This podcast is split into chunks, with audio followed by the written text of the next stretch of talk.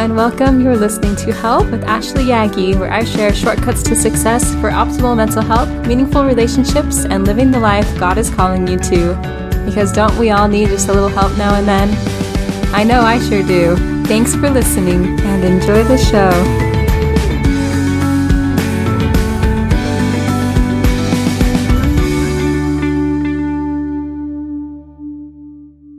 Again, friends. Welcome to Help with Ashley Yagi. I'm glad you are here. The last episode of each month, I like to share a favorite resource. I can't let this month of increasing happiness go by without sharing today's resource with you. My hope is that this is something you're already familiar with in a very real way, but it's always good to have the reminder and a little bit more background information. So, first, here's a little brain education to start us off. This is an excerpt from a book I started writing once, so if that ever comes to fruition, here's a sneak peek. It says, Our brains are truly incredible. They process massive amounts of information in very short amounts of time, helping us know what to focus on. They organize information in order to automate the vast majority of our thinking and action. They are constantly being updated, and most importantly, we can intentionally program and update them. So, what do we need to know about our brains? Would it help to know that our brains are always looking for worst case scenarios? What about that they have discounting mechanisms that leave us forgetting about the things that make us happy? How about the fact that they are designed to keep us on the path of least resistance, not taking risks or trying new things? I love the analogy that our brains are like a computer. If you've ever owned a computer, how many times do you remember having to do an update? I have some old computers, so for me, it's a lot of times the software gets outdated. My favorite thing about our brains is that we can override it. We have the ability to think about our thinking. We are like the programmer, or even just the consumer, who can tell the computer what we want it to do or where to focus its energy. We can say yes or no to the things that pop up. We can put protections in place. We can even take it to someone else and have them help us look for problems in the programming or the settings. One downside to our brains is that evolution is an extremely slow process. So, unfortunately, our brains are still very similar to the brains of our primitive ancestors who did not have easy access to food, shelter, safety, or communities. They needed to be constantly looking for danger and saving energy for those dangerous situations they came upon. But in our modern world, dangers are the exception rather than the rule, right? We are much more likely to be safe than in danger, but our brains aren't programmed to run that way. Knowing this, we can talk back to our brains. We can tell ourselves that we're safe, that chances of danger are low, and that we can relax. We can notice this pop up warning, thank our computer for helping us be safe, and then we can click out of the warning box and move on. The idea of our brain being a discounting mechanism is discussed in the novel Where'd You Go, Bernadette by Maria Semple in the following excerpt. The dad says, Have you ever heard that the brain is a discounting mechanism?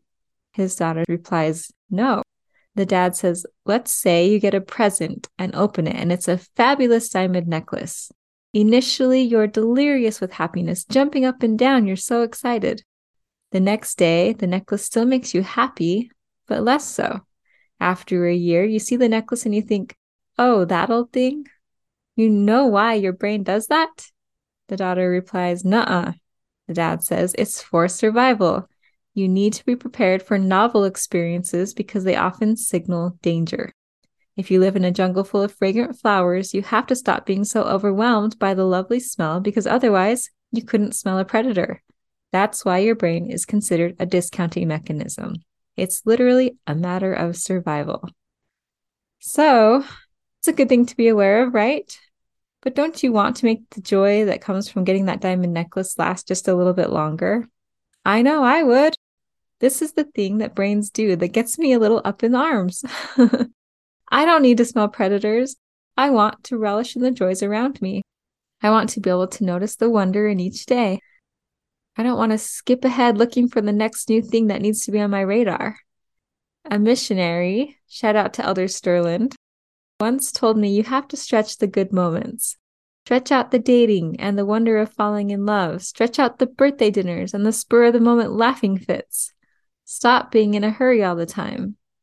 The antidote for this discounting mechanism in our brain is gratitude. We intentionally tell our brains to be looking for the good things, to notice again the little things that we appreciate or that brought us great joy. So that ends the excerpt from my book and introduces today's resource, Gratitude, keeping a gratitude journal or having a gratitude practice. It is proven in research again and again and again that gratitude reprograms our brains to be happier. Did you hear that? It reprograms them to be happier. And it also helps us to become more resilient or better able to handle stress. So, huge benefits, right? And all we have to do is have a little thought about things we're grateful for. So, if you want to increase your happiness and joy, incorporate a routine practice of gratitude into your life. This also helps us recognize the hand of the Lord in our lives and in turn invites Him to bless us more abundantly. Gratitude is the antidote. To be a happier people, we need to be a thankful people.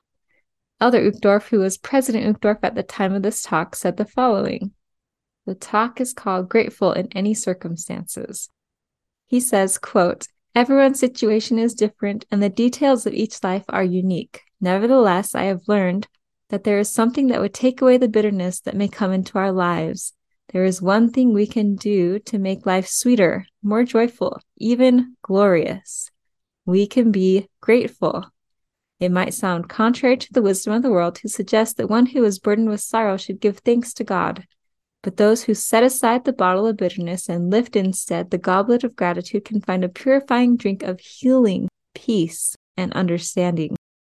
As disciples of Christ, we are commanded to, quote, thank the Lord our God in all things, to, quote, sing unto the Lord with thanksgiving, end quote, and to, quote, let our heart be full of thanks unto God, end quote.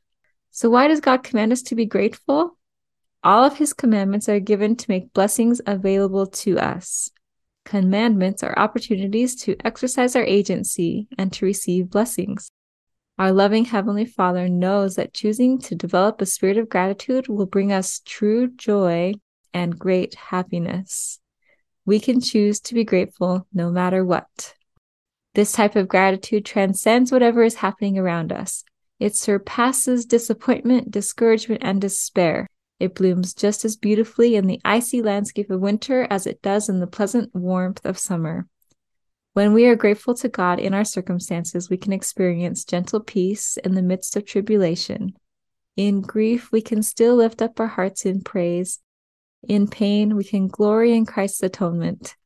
In the cold of bitter sorrow, we can experience the closeness and warmth of heaven's embrace. We sometimes think that being grateful is what we do after our problems are solved, but how terribly short sighted that is.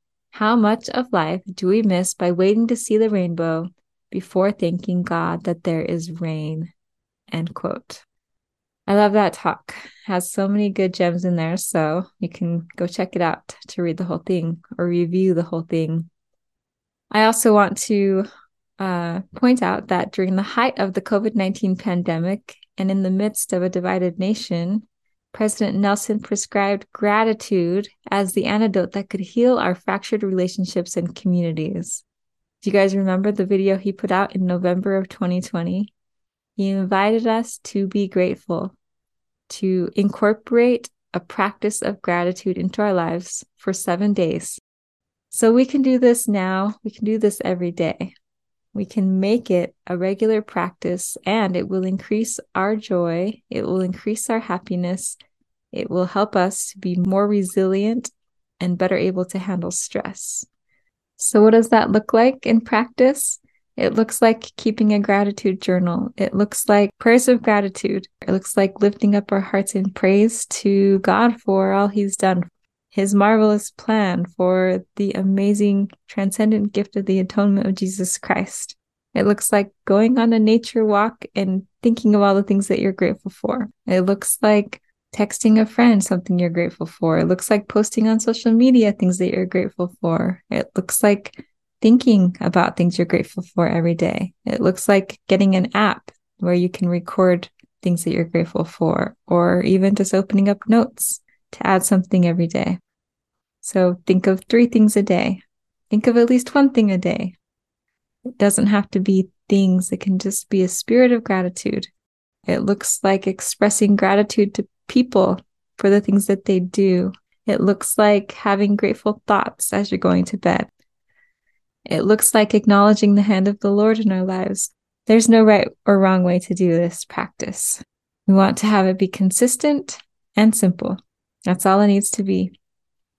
So, if there's anything that I could give you that would be easy and simple to incorporate into your life to increase your happiness, it is gratitude. So, my summary in 60 seconds or less is this be grateful. Incorporate a practice of gratitude and thankfulness into your life on a daily basis. Think of one thing or five things every day that you're grateful for. This can heal relationships, it can heal families, it can heal communities, it can heal you.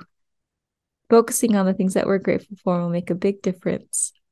It is the antidote to the discounting mechanism in our brain that keeps us from recognizing again and again the things in our lives that we can be grateful for.